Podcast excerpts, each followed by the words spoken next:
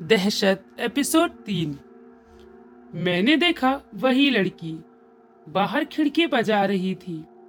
वो अपने एक हाथ से और उसका एक हाथ कटा हुआ था। चेहरा बिल्कुल कट रखा था और खून ही खून था पूरे चेहरे पर और बाल आगे को बिखरे हुए थे। मेरी नज़र उस पर ही पड़ी थी और मेरे हाथ में मोबाइल फ़ोन भी था। मैंने तुरंत अपने पापा को फ़ोन करा और कहा पापा मुझे डर लग रहा है। वो बाहर आ गई है। अब वो मेरे कमरे के बाहर खड़ी है। मैंने इतना ही बोला था और पापा मेरे कमरे में आने में उन्होंने देर नहीं लगाई और तुरंत मेरे कमरे पर आकर बोले, खोलो दरवाज़ा मुकेश। मैंने भी तुरंत दरवाज़ा खोला और डरा हुआ, सहमा हुआ पापा से लिपट कर रोने लगा। मेरे पापा ने कहा, कहाँ, कोई तो नहीं है यहाँ? मैंने फिर कहा, पापा से बाहर है, देखो खिड़की के पास।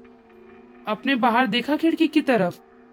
लेकिन मेरे पापा ने जैसे ही खिड़की के बाहर की तरफ़ देखा तो उन्हें वो नज़र नहीं आ रही थी।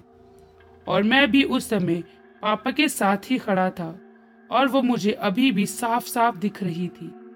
लेकिन आश्चर्य की बात तो ये है, जब मैं कमरे के अंदर था तब वो मुझे बड़ी विचित्र हालत में दिख रही थी।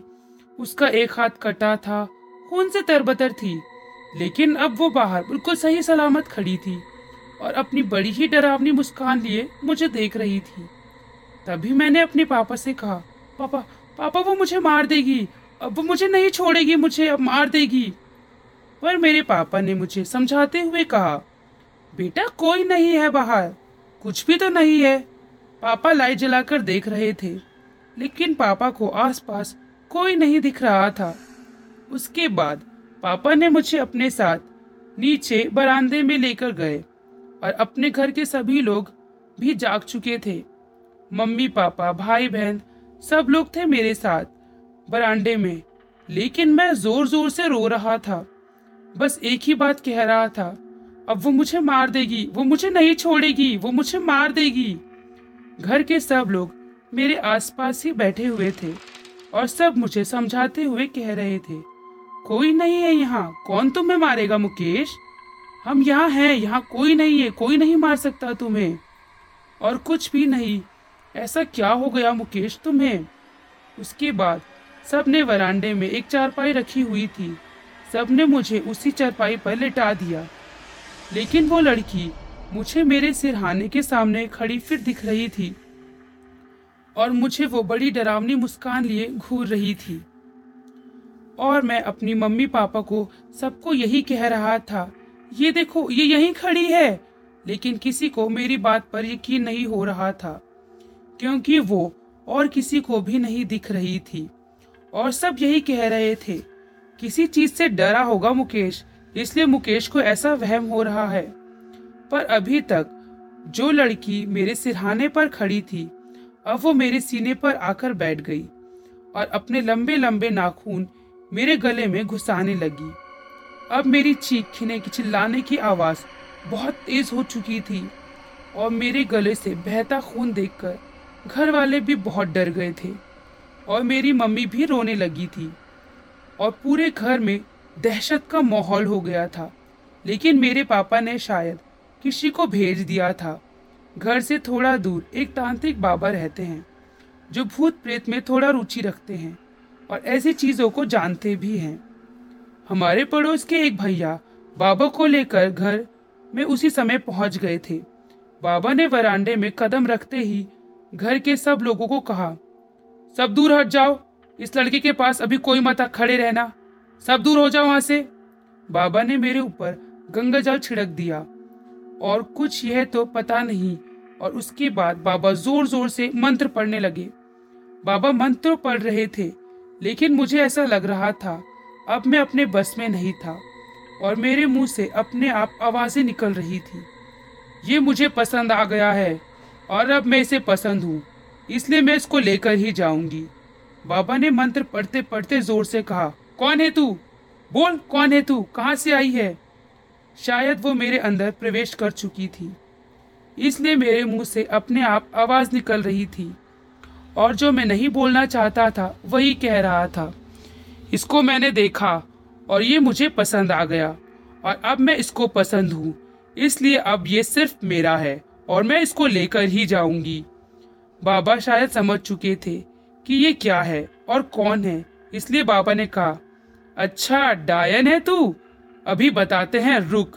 फिर बाबा ने मेरे पापा को कहा, यहाँ आग जलाने की व्यवस्था करो, तुरंत। अभी पापा ने लकड़ियाँ वगैरह जाकर तुरंत वहाँ आग जलाई।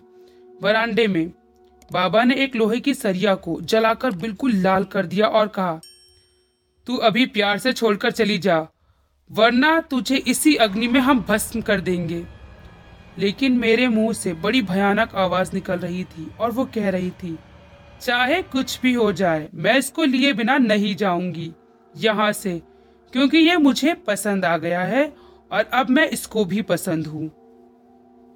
उसकी बात सुनकर बाबा ने कहा, चल ठीक है। इसके बाद बाबा ने वो गर्म सरिया लाकर मेरे पैर के तलवे पर लगा दी। मुझे उस गर्म सरिये का असर कुछ भी नहीं हो रहा था। तभी मैंने देखा, उस समय सब लोगों ने देखा कि वो डायन वहीं पर सबके सामने आ गई। और फिर उसने गुस्से में कहा, ए तांत्रिक, छोड़ मुझे। वरना सबसे पहले मैं तुझे मारूँगी, फिर इन सबको। वरना हट जा मेरे रास्ते से। मुझे तुम सबसे कोई लेना देना नहीं है। मुझे बस ये लड़का चाहिए। फिर बाबा ने कहा, अभी मैं तुझे इसी अग्नि में भस्म कर दूँगा। नहीं तो भाग जाए यहाँ से और कभी लौट कर मत आना। बाबा ने इतना कहा और मंत्र पढ़ने लगे और अग्नि में कुछ डालने लगे। तभी उसके रोने और चीखने की आवाज़ बढ़ गई। और उसको भागते हुए अब सब लोग देख रहे थे। उसके बाद बाबा ने बताया कि वो एक डायन है। उसका नाम मीरा है। बाबा ने फिर अपनी बात जारी रखते हुए कहा, पहले वो रेलवे स्टेशन पर चाय समोसे बेचा करती थी। पर एक दिन वो लड़का, जिसको वो बहुत पसंद करती थी, उस लड़के ने उसको मार दिया। उसने उसके चेहरे को ब्लेड से पूरी तरह से काट दिया। और उसका एक हाथ भी काट कर उसके पूरे शरीर में चाकू से जख्म करके मार दिया और तड़पते हुए उसने अपनी जान दे दी थी। बाबा उसे देखते ही उसकी सारी कहानी समझ गए थे। बस उसके मुँह से ही सुनना चाह रहे थे। बाबा ने फिर कहा, मुकेश ने इसको देखा होगा और इसको वो अच्छी लगी होगी। और उसे भी मुकेश पसंद आ गया था। अगर तुम लोग थोड़ा और देर कर देते मुझे बुलाने में तो शायद आज ये मुकेश की जान ले लेती और ये उसे अपने साथ ले जाती। उसके बाद बाबा ने मंत्र पढ़कर ताबीज बनाई और मेरे गले में डाल दी और एक धागा हाथ में बाँध दिया। फिर कहा, अब ऐसा कुछ नहीं होगा, इतना कहकर बाबा तो चले गए। पर मैं उसी दहशत में उस रात तो क्या, कई रातों तक सो नहीं पाया। और मैंने उसके बाद कभी भी ट्रेन में सफ़र नहीं किया। इस घटना को आज मैंने आपको बता तो दिया, लेकिन सच मानो, ये घटना बताते समय आज मेरी रूह फिर काँप रही है। आज भी मैं उस दहशत में हूँ। किस तरह वो डायन मेरे साथ आई थी।